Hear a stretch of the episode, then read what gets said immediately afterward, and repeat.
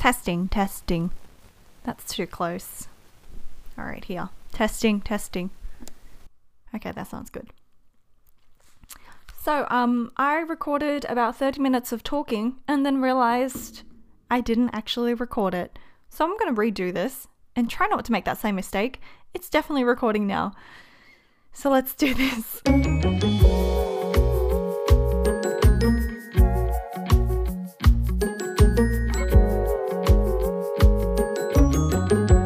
How to start this. Hey guys, welcome back to another episode of Unplanned Podcast. Today I'm going to be answering one of your questions. So today's question comes from Bambi from Dear Bambino, and she asks Hey Jess, uh, my question for you is As somebody who used to struggle turning down creative opportunities, do you have a checklist that helps select the projects or commissions that you now undertake? I think you would provide a very valuable insight into this reflection that goes into that decision. Thank you, Bambi, for such a good question. A tough question, too. Uh, and it does bring back a lot of memories because I don't do client work anymore. Uh, I used to a lot when I was a photographer. I did a few art client commissions. Uh, but found that I didn't really enjoy it at all. So I feel very fortunate that I don't have to do any client work anymore. But I can share some of my learnings from when I did a lot of photography projects and client work. I just want to clarify yes, I used to find it really hard to turn down projects because I found it really hard to say no to people. And a lot of the time, the clients were friends of friends or just friends in general. So I found it really hard to say no to them because I didn't want to let them down. But the second part of this is that I totally acknowledge that it is a privilege to be able to turn down a job because I do remember the time when I had to take on every job I could get. I was very grateful for every job I could get, no matter how bad it was, because it meant money and I needed money. And so I totally understand that not everyone has the privilege of saying no to a job. Obviously, there are exceptions, even if you are desperate for money. There's probably some jobs that you just would not take. But I'm going to answer this question with some assumption that you do have some sort of control over what projects you do accept. So, like I said, I don't do any more client work, but the same principle or checklist process still applies if I do have to make a decision. So, the first question I always ask myself is what is my gut reaction? Am I really excited for this project? When I first read that email, when I first hear about the project, am I really, really excited for it? Or is there some part of me that's just inwardly kind of recoiling or contracting because I don't have a good feeling about it? And it might not just be the project itself, but it could be something about the client that makes you not so excited. So I think it's good to pay attention to your initial gut reaction. Also, ask yourself if you would still feel the same way if you weren't getting paid for this project. So, Obviously, money is really important and money pays the bills and we all need money. But if we take money out of the equation, just hypothetically, would you still feel excited for this project? Is it something that you still would really, really want to do? And by taking money out of the equation, it helps you think about the project and think about how you feel about it without the promise of the money. That might not be relevant for you, but for me, money was a really big influence and in a lot of situations, it did blind me to a lot of red flags, whether it was the project or the client. Another really obvious question to ask yourself is Have I had bad experiences with this client before? And it sounds really obvious, but I've made this mistake so many times. I've had a really bad experience with a client, and I think, no, it'll be different next time, or I get blindsided by the money and I agree to do the project again without really changing anything. And so I keep making the same mistakes again. So if you've had a bad experience with a client before, unless you're going to change something significantly to make sure the same mistakes don't happen again, and it doesn't even have to be the same client. It could be a very similar client that you recognize some patterns, some similarities, and you know it didn't go well last time don't make the same mistakes again. But to also go a little bit further into that, what has gone wrong in previous jobs for you and how have you addressed that? Are you addressing that? Because from personal experience, I know I just kept making the same mistakes over and over. I wasn't communicating clearly enough, I wasn't setting boundaries, I wasn't getting enough details to a job before I said yes. So make sure you have a look at your past jobs and look at the past mistakes that you have made to make sure that you're implementing things to avoid that in the future. So, I'm going to go into some of the red flags for me personally, that I think are red flags, that helps me decide whether or not I should say yes or no to a job. And now, because I do have that privilege of being able to choose if I want to do client jobs, for me, it has to be a wholehearted yes. I have to absolutely be thrilled, so excited for the job that I say yes to it. If I don't, then I don't have time for it anymore. So now it's a little bit easier for me to say no to jobs because I just honestly just don't have the time for it anymore now that I'm doing the YouTube and the Patreon and these new podcasts. But back when I did have a lot of time, it was a lot harder to listen to myself and to listen to what I actually wanted. And I know some of you might be in that same position, but here are some of my red flags. So the first really big red flag for me is that the client wants to call me all the time. So, me personally, I do not like phone calls. I don't mind phone calls if it has a purpose and if it's short. But from personal experience, a lot of clients just like to ramble on the phone and they want to talk to you and get things off their chest without really thinking it through themselves. One, that takes up so much time. Two, I don't like being expected to pick up the phone whenever they call me. I want that to be scheduled. So if I didn't mind phone calls, but the client was calling me all the time, I would make sure to communicate that you cannot just call me out of the blue.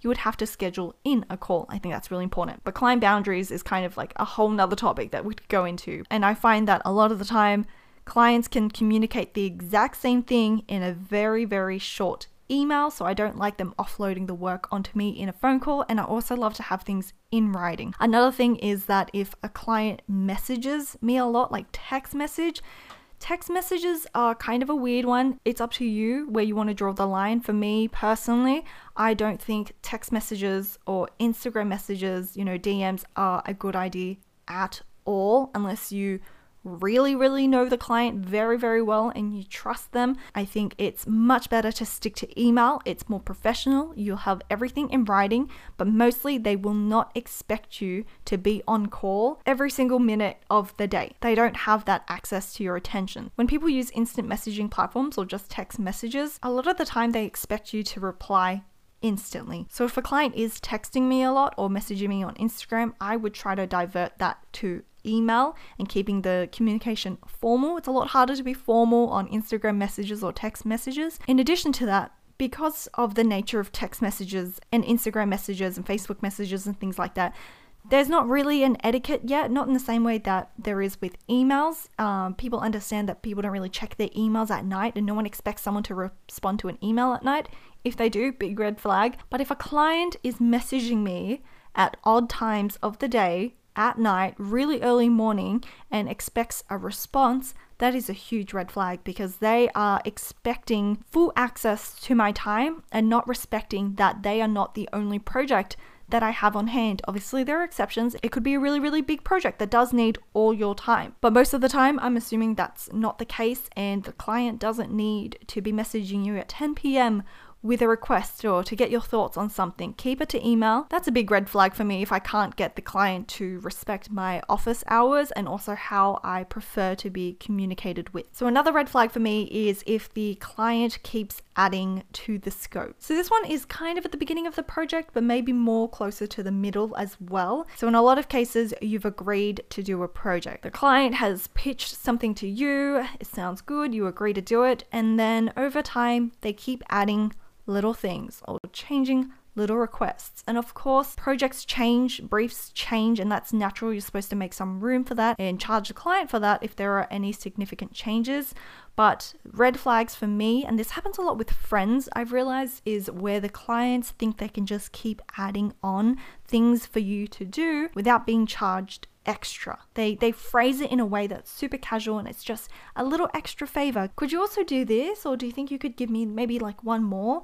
So, I would say be careful of those. If you can manage those clients, if you have systems in place to deal with those requests, absolutely go for it. At this stage of my career, I have very limited mental energy and emotional energy and if a client is scope creeping like that, I just don't have the energy to deal with it. And obviously, it depends on the client, but for me, it is a red flag. A lot of little changes and requests and scope creeping like that, it might seem like a minor thing, or the client might want you to seem like it's a minor thing, and one or two changes is totally normal and that's to be expected. But when it's a lot of little changes that you don't think are anything significant, but when you take a step back and look at all the things that they've asked you to do, and it's so much more than you agreed to do, that's scope creep. And they're maybe not intentionally trying to get you to do more than you agreed to so they don't have to pay you. So the easy solution to this is to charge them for it